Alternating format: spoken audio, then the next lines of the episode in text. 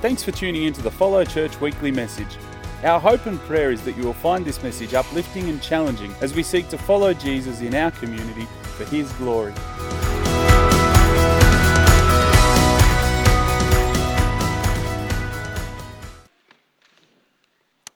Today we are reading from Malachi 4.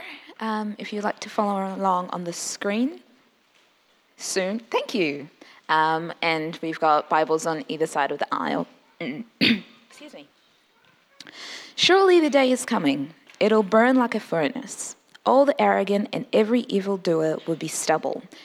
And the day that is coming will set them on fire, says the Lord Almighty. Not a root or a branch will be left to them. But for you who revere my name, the Sun of Righteousness will rise with healing in its rays. And you will go out and frolic like well fed calves. Then you will trample on the wicked. There will be ashes under the soles of your feet on the day when I act, says the Lord Almighty. Remember the law of my servant Moses, the decrees and the laws I gave him at Horeb for all Israel.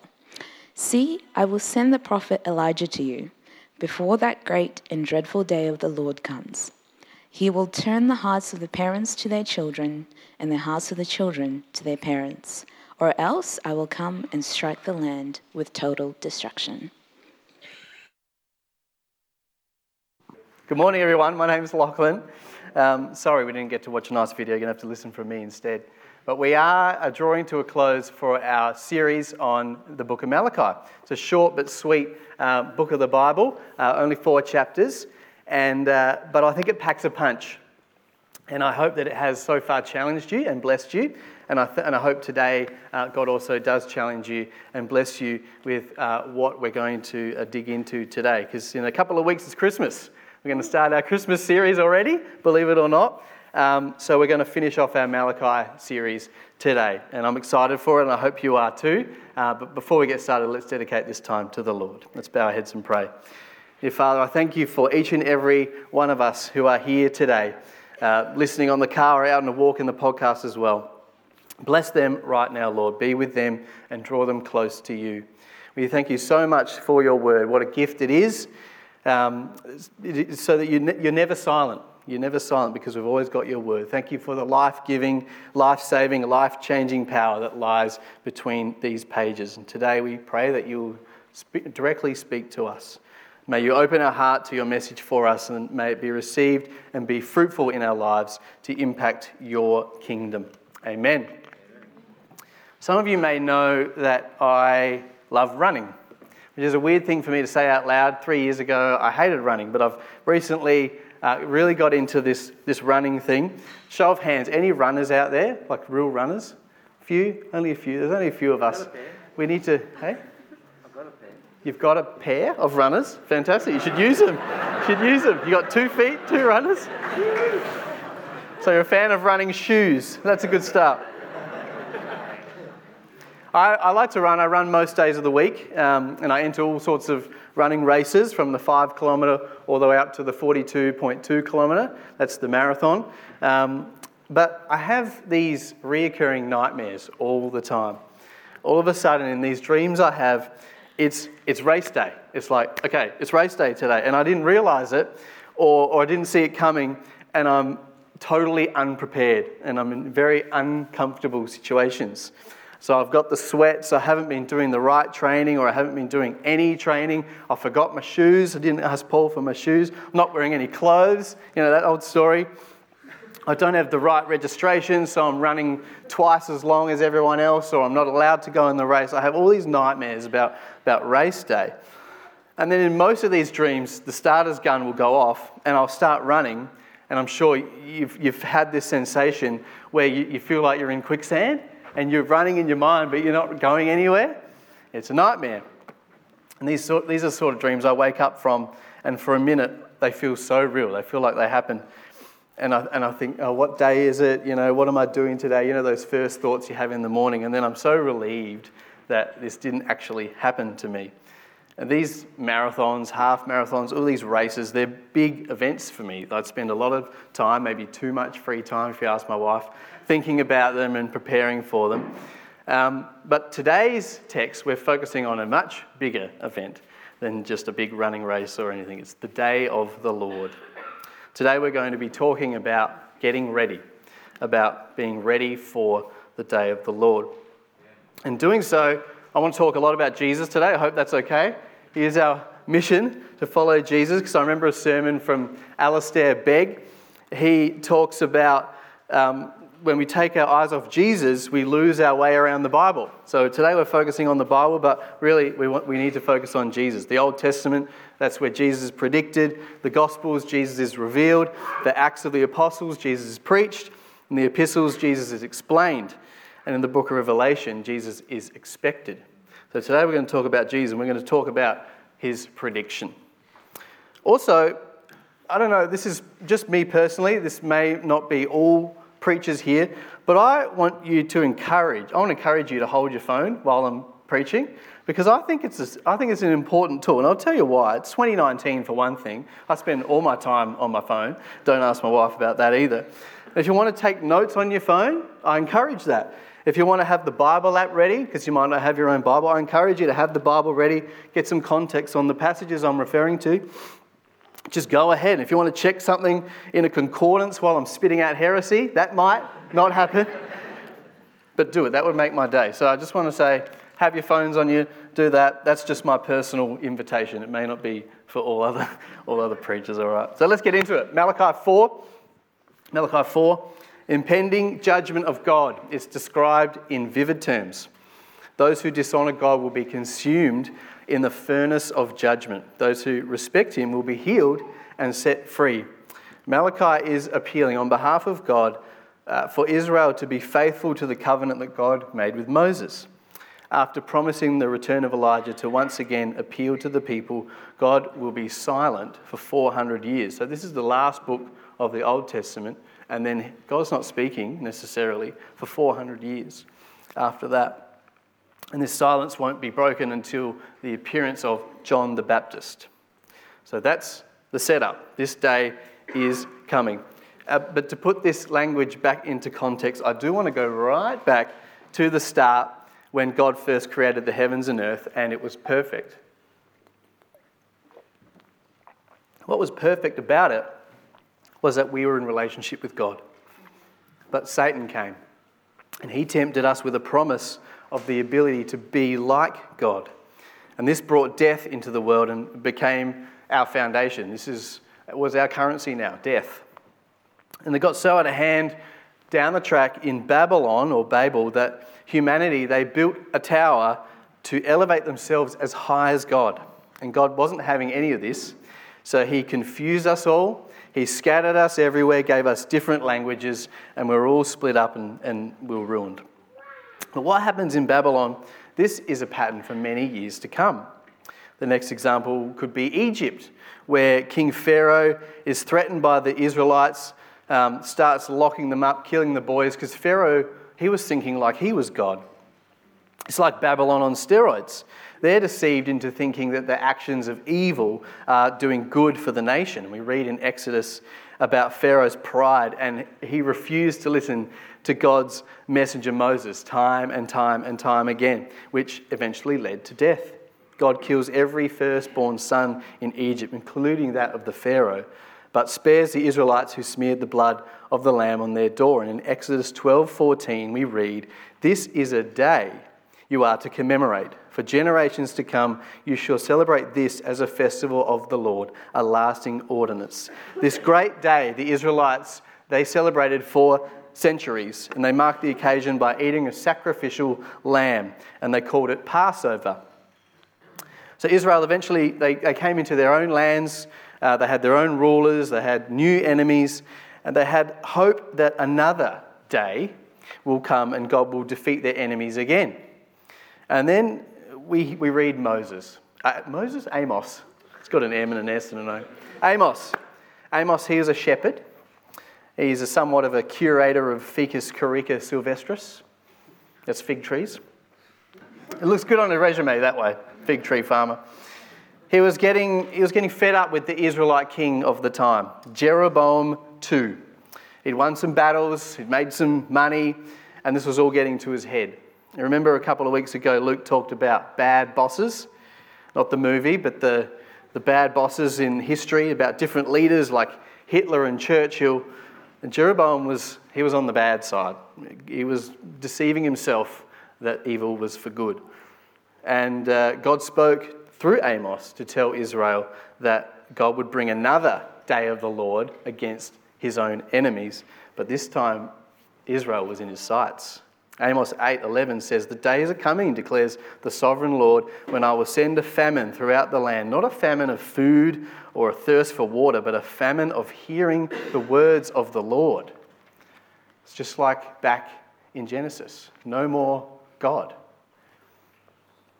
And it does come true because Israel is conquered, they're captured, they're exiled, the temple is destroyed and they live under these oppressive empires, empire after empire after empire, right through up until when Jesus was born in the times of the Roman Empire.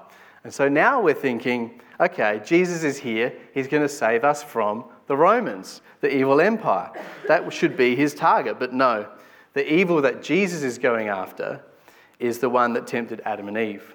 It's the one whose promise of power that Babylon and Egypt and Rome and Israel and all humanity we've given into.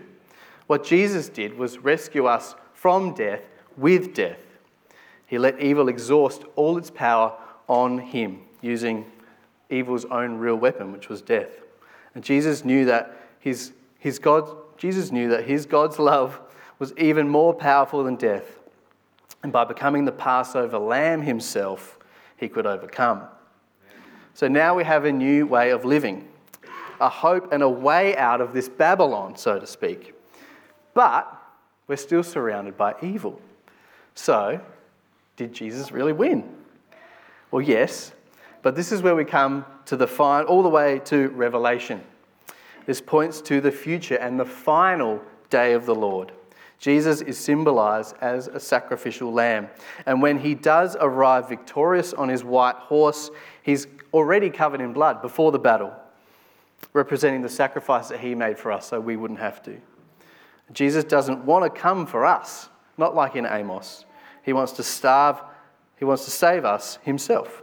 His blood is shed instead of ours. And his weapon, a sword, it's not in his hand, it's in his mouth. Another symbol that this God defines good and evil and sovereignty over all creation. So that's a bit of a long winded background on what we think about in the Bible when we, when we think about the day of the Lord. And I hope that helps give you some context. So let's go to our text today. Uh, we'll go verse 1 to 3. Surely, so it's happening. Surely the day is coming. It will burn like a furnace. All the arrogant and every evildoer will stubble, will be stubble, and the day that is coming will set them on fire, says the Lord Almighty. Not a root or a branch will be left to them, but for you who revere my name, the Sun of Righteousness will rise up its healing rays. And you will go out and frolic like well fed calves, and you will trample on the wicked. They will be ashes under the soles. The day of the Lord, this is a promise that He will free our world as we know it from corruption. But it's just as much a warning that if we're on the wrong side of this belief and acceptance, it's going to be very uncomfortable and it will feel like forever. Last week, I thought Craig gave us a, a, great message from Malachi 3, the themes of which have flown into chapter 4. Um, it took us, a great, took us through a great study of those end times. He talked about the serious of, seriousness of hell, where the unrighteous go, a place of unquenchable fire and punishment, and of heaven. Craig des- describes a place where, and I quote, we will see there the fulfillment of everything that we know to be good and right and desirable in the universe perfect love, peace, joy, truth, and justice, holiness and wisdom, power and glory and beauty. What a place! I tried to think of a place on earth like this and I, I, couldn't even comprehend. I thought about my wedding day, the birth of my son, about getting a dream job, about performing in front of thousands, about running marathons or just rolling around the floor laughing with family and friends. And if I condense that and put it all together in just one second, I think my heart would explode, first of all. But that's just a glimmer. It's just the tiniest pixel sized glimpse into this great and awesome day, which is eternity. So I do absolutely recommend, um, if you weren't here last week or if you haven't yet, go back and uh, have a listen to Craig's sermon on Malachi 3 um, because it covers a lot of what's in Malachi 4. But I do want to just briefly cover off on those first three verses of the text today before we get into the main message, which we are going to get to soon, I promise. The great and awesome day is coming. It brings first judgment. Remember, throughout the book of Malachi, we have seen that there are people in Israel claiming that God delights in those who do evil and that he allows the wicked to put him to the test without passing any judgment. Remember that these same people, they decided that it's useless to serve God and there's no real reason to do what he says or even pretend to be sorry for their sin. And God says things will not end well for them. This judgment commenced when Jesus went to the cross and was judged in our place and it will be completed on this great and awesome day God is preparing. And this is a key for all you note takers sin is going to be punished. It's either going to be on the cross or eternity, but it will be punished. And that's the reality of this day God has promised to bring about a day when His justice will be displayed for all to see. And secondly, there will be healing those who are faithful to God and follow Jesus and, and, and just thus be written in, in the book of remembrance or as part of his treasured possession, this will be a day of, he, day of healing. We see in verse 2 that the Sun of Righteousness shall rise with healing in its wings. On this day, Jesus, who is the light of the world, will rise up and bring about healing and restoration, not just to his followers, but to all God's creation. This healing will be physical, spiritual, emotional, and it will be permanent. The Sun of Righteousness will swallow up death forever, and the Lord God will wipe away tears from all faces. That's from Isaiah. And the source of this healing will be none other than the suffering Jesus himself. Uh, in Isaiah 53, verse 5, his wounds we are healed. And thirdly, there will be rejoicing. So, what is our response to this healing? We're excited, we're rejoicing. I remember back when our son Mitchell was about a year old, maybe younger, Katie got shingles. Anyone ever got shingles before? Killer! Forget about it. It's, for those that don't know what shingles is, I think it's like chickenpox for people that have already had chickenpox, and it's chickenpox on steroids. So it's these localized sort of bit patches of what rash, but they attach themselves to the nerve. So wherever you've got them, they're just there digging and digging and poking, and it's just like permanent pain. So Katie had these shingles with a one year old, still feeding. Five months. Oh my goodness me. Gets worse. So, five month old and shingles.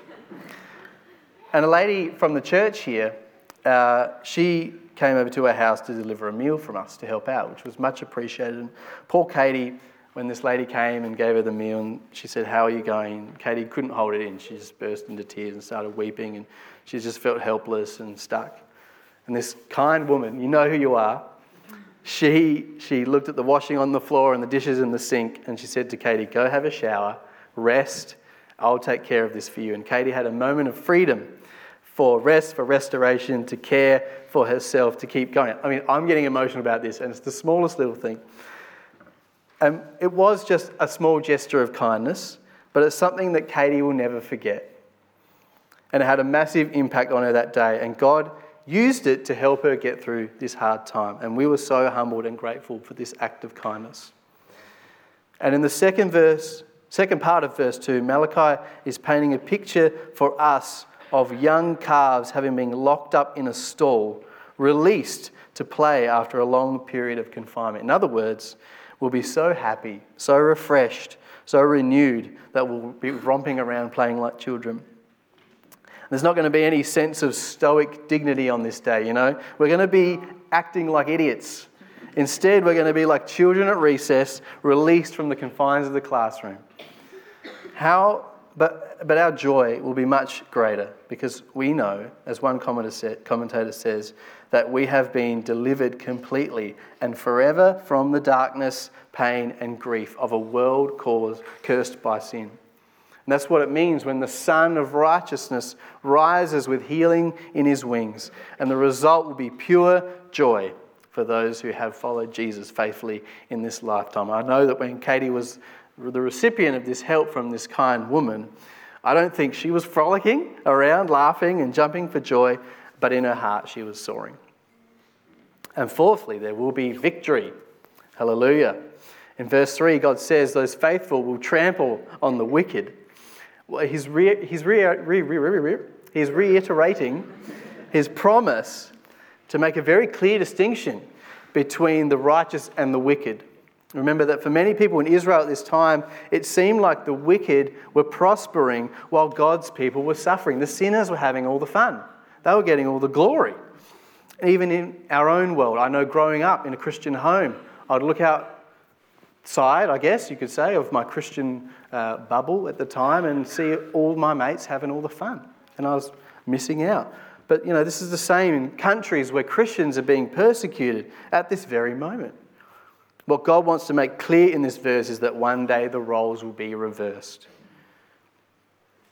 There is a day coming like an oven, and the wicked will be like ashes under the feet of God's faithful people. So, if you don't want your friend, your family member, your spouse, your co worker to be trampled on and burned to ashes and forgotten, Better get out of here and tell them about Jesus.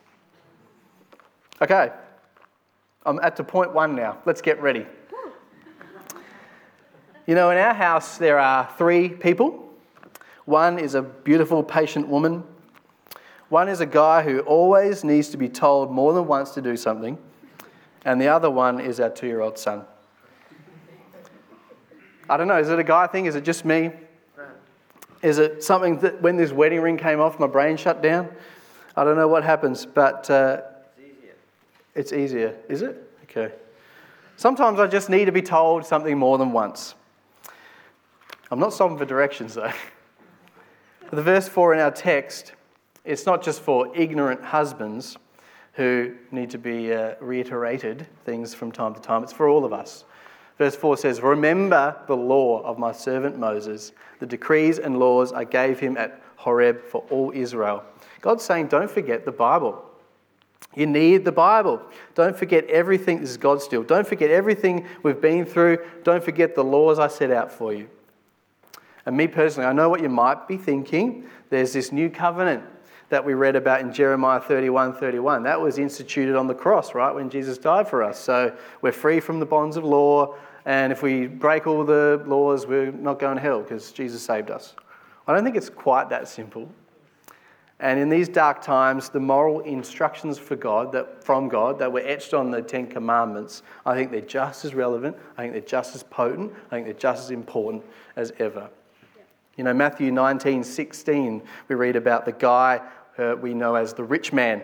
He comes up to Jesus and said, Okay, teacher, what good thing must I do to get eternal life? And why do you ask me about what is good? Jesus replied. There's only one who is good. If you want to enter life, keep the commandments. So, still being a smart so and so, he says, Which ones? Jesus replied, You shall not murder, you shall not commit adultery, you shall not steal, you shall not give false testimony, honour your father and mother, and love your neighbour as yourself. I want to spend a bit of time on these commandments. Is that all right? They're in Exodus 20. Thank you, Wilma. They're in Exodus 20 if you want to follow along. I'll paraphrase them slightly. Number one, don't worship any other God than the one true God. All other gods are false gods. Worship God alone. That one's simple. Jesus said, I am the way, I am the truth, I am the life. Number two, don't make idols or images in the form of God. An idol can be anything. You worship by making it more important than God. If something or someone has your time, has your attention, has your affections, you're worshipping. It has your worship. It means that it could be an idol in your life. Don't let anything take the place of God in your life. And for me, sometimes that's running. As something as harmless as exercise, is it drawing me to or away from God? And sometimes that's a hard question to answer because you don't like the truth of it. But ask yourself that question about the things that you know are taking your attention. Is it drawing me away from or towards a life in Jesus? Commandment three said, Don't treat God's name lightly or with disrespect. Because of God's importance, his name is always to be spoken of reverently and with honor. Always honor God with your words. Application.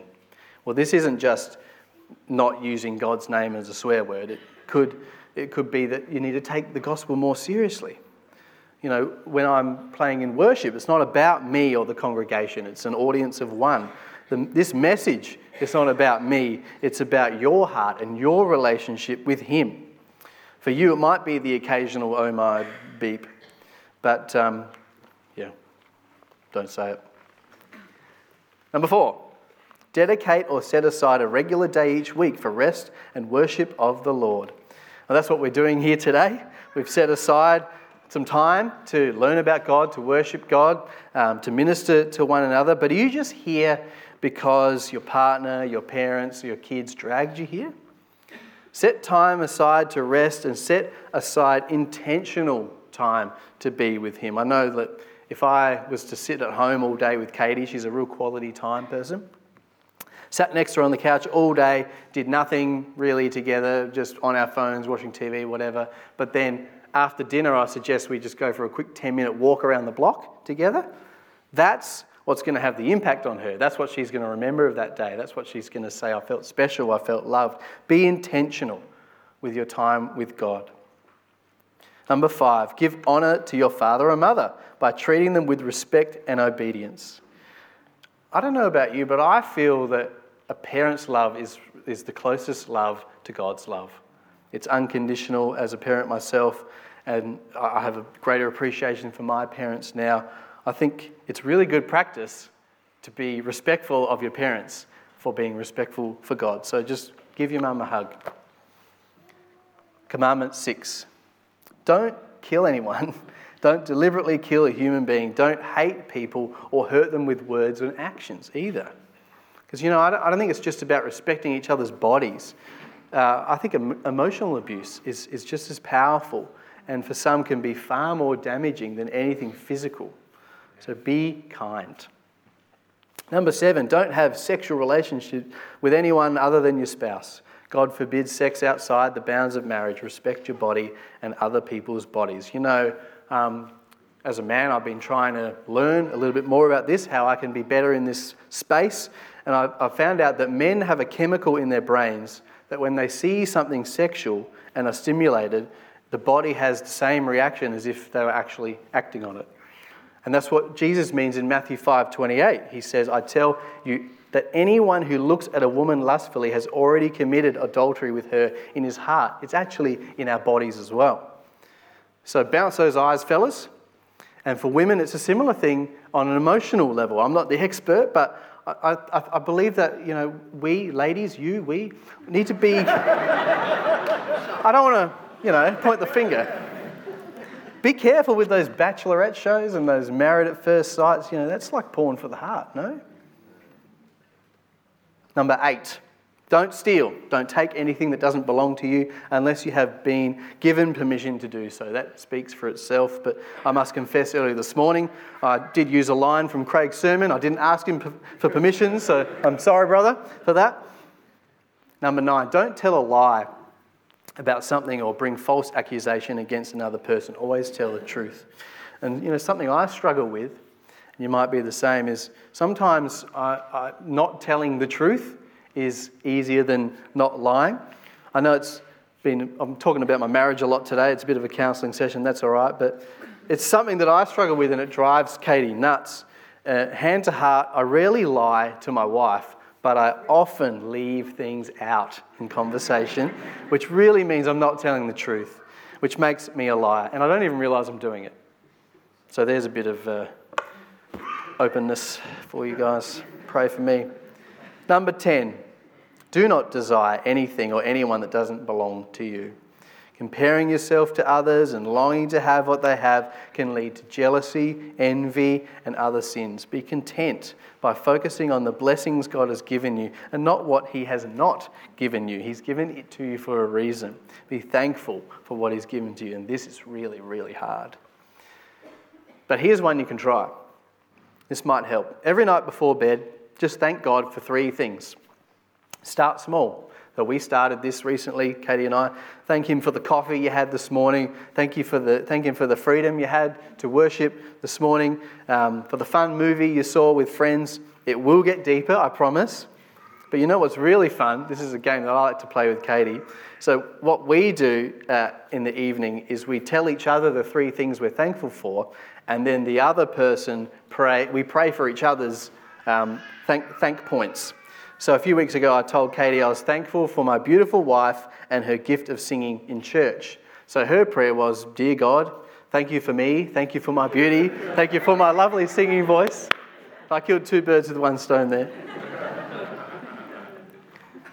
but Jesus, these Ten Commandments, Jesus, as we know, he was a big fan of these. But he had a special edition when one of the big brain professors tried to trip him up and pick a favourite to Matthew 22 from verse 34. Hearing that Jesus had silenced the Sadducees, the Pharisees got together, and one of them, an expert in the law, tested him with this question Teacher, which is the greatest commandment in the law? And Jesus replied, Love the Lord your God with all your heart and all your soul and all your mind. This is the first and greatest commandment. And the second is like it love your neighbor as yourself. And this is what I love, and this is what ties us to Malachi 3. All the law and all the prophets hang on these two commandments. Everything we're reading, it's connected to this. Just love the Lord your God.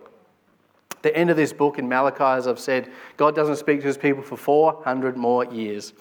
I like what Graham said uh, in the first uh, series of the first installment of this series. He's, des- he's described time frames as people. So let's say the average person lives to 80. 400 divided by 80 equals, carry the two, that's five people. So five people worth, five generations, is how long it's going to be until God necessarily speaks. So, remembering the law of Moses and keeping it is what will help the people of Israel persevere as God's covenant people for the next 400 years as they wait in silence for the arrival of God's Messiah.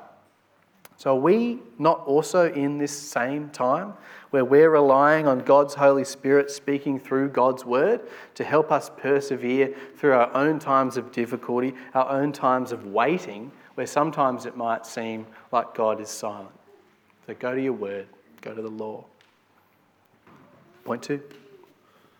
When someone says to me, get ready, the main image that I get is, is a basic one. It's preparing myself for the day. So I wake up, I exercise, I feed myself, I dress myself, I clean myself, I do it all by myself. I'm a big boy. I did it today. Get my gear together and go out into the day. Have you ever left for the day without your phone? With no chance of having it back. I know that some of you might, you know, be having some anxious feeling in your stomach, twisted knot, just waves of anxiety thinking about not having your phone on you. You feel naked without it, don't you? Disconnected, lost, like because the phone's actually become an extension of our bodies, hasn't it? But we take so much care of our physical selves each morning. What do we do for our spiritual selves? To tackle those unseen challenges out there. You know, loving the Lord with all of your heart and all of your soul and all of your mind is really hard. For a spiritual fight, a pair of slacks and shoes they won't do. We need armour. Do you put on the armour of God each day? Do you know what items you have at your disposal? Do you know what powers they possess? Let's open up Ephesians and have a quick study of these tools. In Ephesians 6, from verse 10, says, Finally, be strong in the Lord and in his mighty power. Put on the full armour of God so you can take your stand against the devil's schemes. For our struggle is not against flesh and blood but against the rulers, against the authorities, against the powers of this dark world, and against the spiritual forces of evil in the heavenly realms. Therefore, put on the full armour of God, so that when the day, day of evil comes, you may be able to stand your ground, and after you have done everything, to stand. Stand firm, then, with the belt of truth buckled around your waist, with the breastplate of righteousness in place with your feet fitted with the readiness that comes from the gospel of peace. In addition to this, take up the shield of faith, which you can extinguish all the flaming arrows of the evil one. Take the helmet of salvation and the sword of the Spirit, which is the word of God. So let's go through these items. The belt is so important because it holds everything together, keeps your pants up, and if you if you got one of those super cool cats with a Nokia phone with a belt clip, you can put it on your belt. But his truth is what holds this whole thing together. The truth of Jesus. He said, "You shall know the truth, and the truth shall make you free." the great truths of the Bible, the love of God, the salvation through faith in Christ, the second coming, the forgiveness of sins, grace and power to live for Jesus. These truths set us free from Satan's lies. This belt is also our personal commitment to truth, to living a life that's upright, transparent, without deceit. Integrity and honesty are vital to our Christian life. People should know that they can depend on you to be a person of truth and principle. The breastplate, that protects our, the vital organs. And the most important organ is the heart. Proverbs 4 says, Keep your heart with all diligence, for out of it spring the issues of life. This righteousness isn't made up of the good things we do and the boxes we tick off. The Bible is clear in Romans that none of us are righteous in ourselves.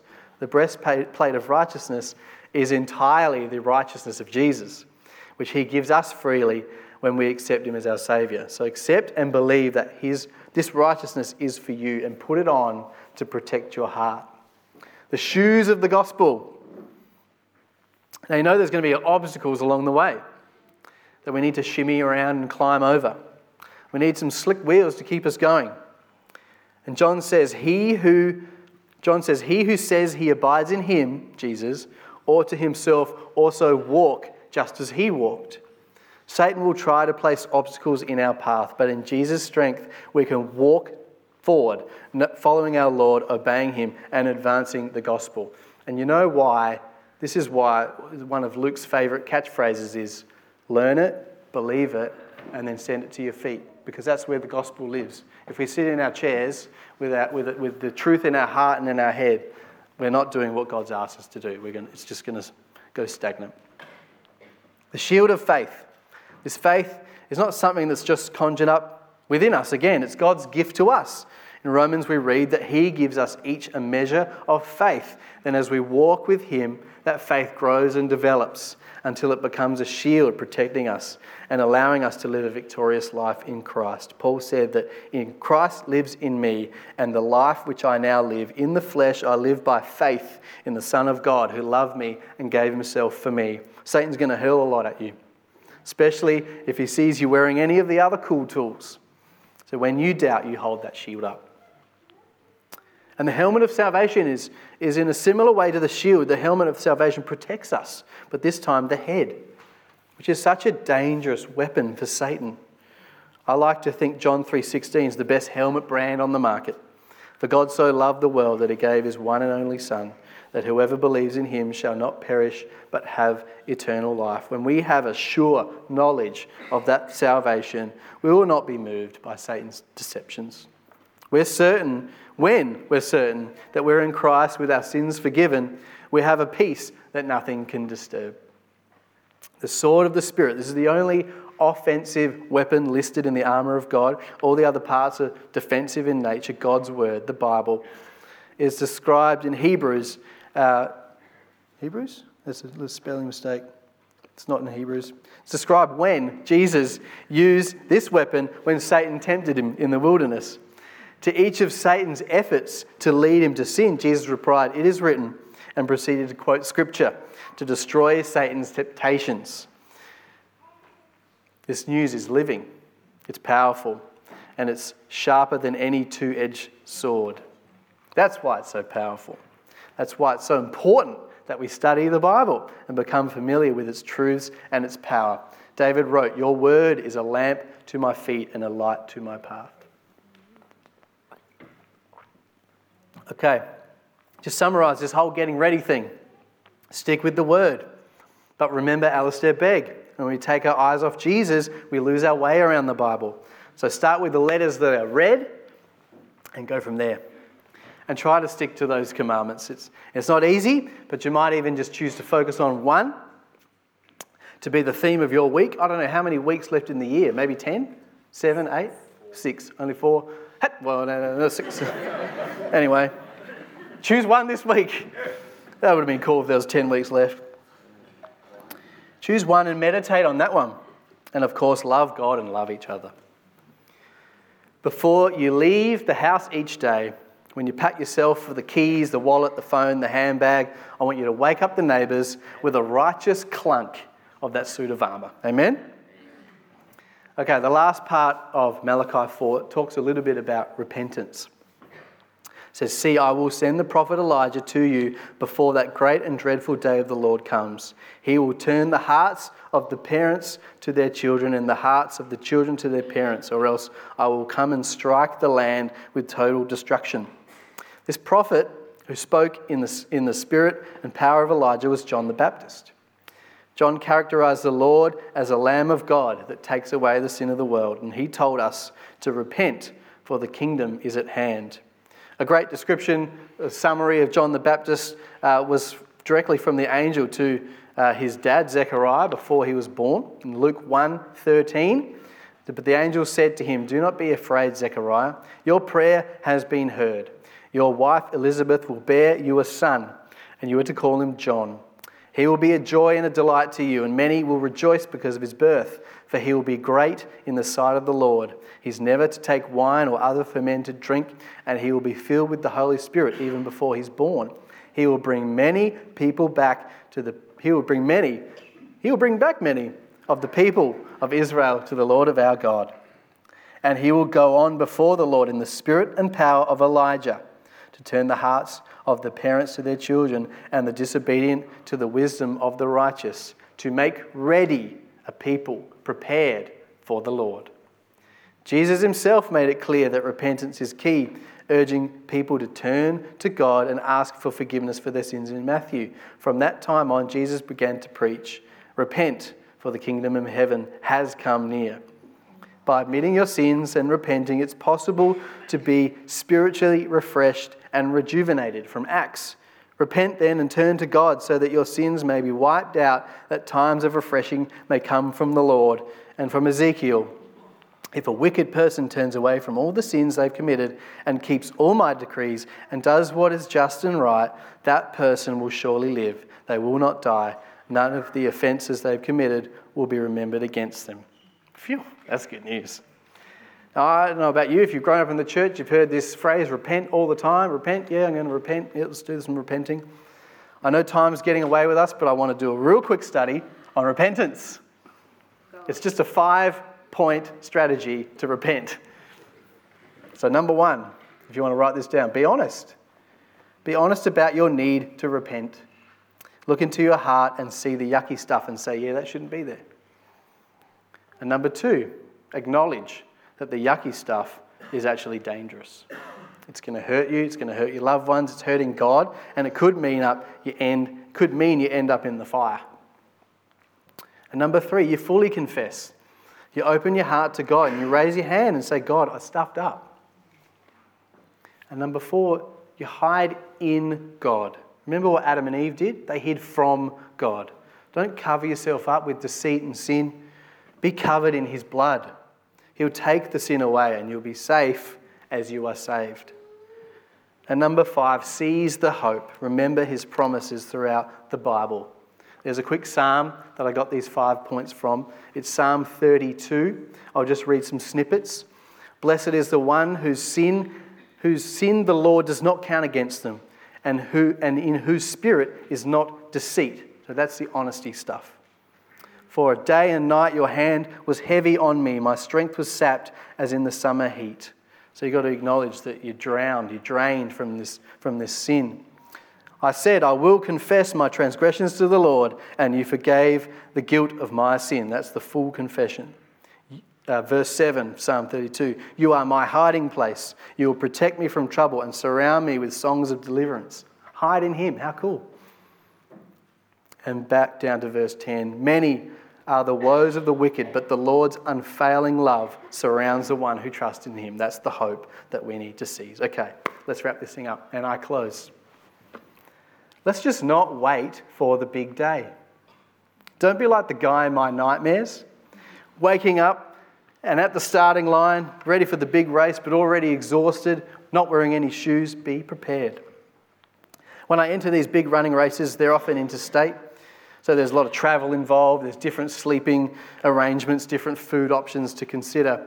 And, you know, I, I feel nervous, but I have peace because I've done everything I can. I've trained as much as I can, and I feel as ready as I can be.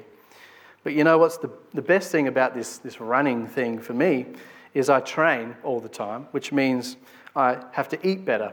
And all this exercise means I stress less, which means I weigh less. I get to get outside and I see nature. I ed- educate myself. I meet new people. I train my mind to push through these hurdles and I get comfortable with being uncomfortable. I love this part of running. This is what gets me going. Like the race is only two hours. Running touches many parts of my life, and I've fallen in love, fallen in love with the process as much as I have with the outcome. Our life with Jesus is not just about the end times. God didn't give us these years on earth for no reason. Don't look at your salvation as a one time event in the past. If you're not repenting of your sins and believing in Jesus for your salvation, what are you doing with Jesus? What do you believe about Jesus right now? Do you know what Jesus believes about you? When He saved you, He kept you. He gave you a new heart full of faith, and you believe in Him, and you should keep believing Him and trusting Him every day until the end. Jesus has come, and He has promised to come again. But don't wait until race day. Fall in love with the process, a daily relationship with Jesus. Let's pray. Our Heavenly Father, we thank you for being faithful to your promises time and time again throughout history. You promised to send a Saviour, and we're humbled by your merciful sacrifice. And now you promise a great and final day of judgment, and we know you will be true to this promise also. We don't want to live idly and wait for this day and just see what happens. We want to be ready. Help us to be disciplined, Lord, in living the life you want us to live. Help us to love each other as you've asked, and most of all, to love you. As we put on the armour of God each day, may your Holy Spirit be with us also. May we hold to your truth, be protected by your righteousness, walk with the news of the gospel. May our faith shield us from our enemies and your salvation protect our mind as we carry your word as a weapon in our world. Jesus, we're sorry for the sins we've done and the damage they've caused. Thank you for taking them away from the cross. We can't wait to meet you face to face. Help us to be ready for that great day. Amen.